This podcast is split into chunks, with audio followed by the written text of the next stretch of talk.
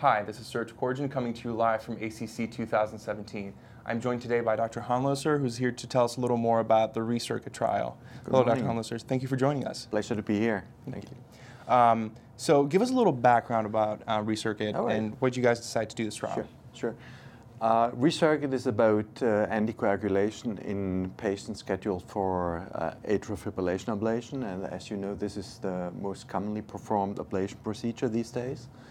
And it goes with two major risks. One is the risk for thromboembolism, which is why you need to use some sort of anticoagulation, and the other is, of course, the downside of anticoagulation is bleeding complications. Uh, more and more people are treated with uh, the non-vitamin K oral anta- antagonist, the so-called NOACs, and uh, dabigatran is one of them, which is frequently used on both sides of the Atlantic Ocean. And this is why we decided to run a trial comparing uninterrupted warfarin therapy to uninterrupted dabigatran therapy at a dose of 150 milligram BID in patients scheduled for AF ablation. Um, this is a multi-center, multinational trial. Uh, it uses a probe design, prospective randomized, open-label, blinded edu- uh, evaluation trial. And we uh, managed to randomize uh, 704 patients to either arm of the, of the study, warfarin uninterrupted or dabigatran uninterrupted therapy. Uh, of those, 635 actually underwent the ablation procedure after having been exposed to the drug for four to eight weeks.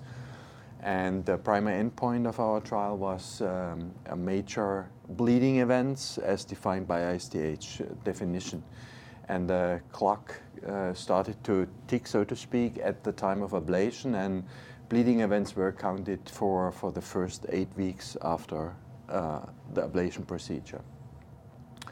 Now, the main result was that there were 22 major bleeding events in the warfarin group as compared to only five major bleeding events in the dabigatran arm. That is an absolute risk reduction of 5.3% or relative risk reduction of 77%, quite convincing and, positive result, I, I'd say. Uh, dabigatran was well tolerated, as was warfarin, of course. Um, perhaps word to, to the, type of bleeding events which constituted the endpoints. Those were uh, six, six, per, six pericardial tamponades in the warfarin group and only one in the dabigatran group. And the second most frequent uh, bleeding complications were groin hematoma, as expected perhaps. And those were also much more frequently encountered in the um, warfarin group than in the dabigatran group. And finally, more of the warfarin associated bleeding events needed medical attention and specific procedures than uh, bleeding events in the dabigatran arm. So, in summary, we think that dabigatran, that this is a very convincing result and indicate, indicates that uh, uninterrupted dabigatran therapy around the time of uh, atrial fibrillation ablation is safe and eff- effective. I should add that there was only one thromboembolic event, and that was a TIA in a patient uh, treated with warfarin, and there were no thromboembolic events at all in the dabigatran group. That's in a nutshell the results of ReCircuit. Thank you. That was a great summary.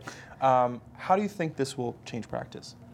Well, as I said initially, uh, more and more people are treated with NOACs as compared to vitamin K antagonists. So I believe that this, uh, that our study has implications uh, by showing that this is a safe therapy in, in the first place.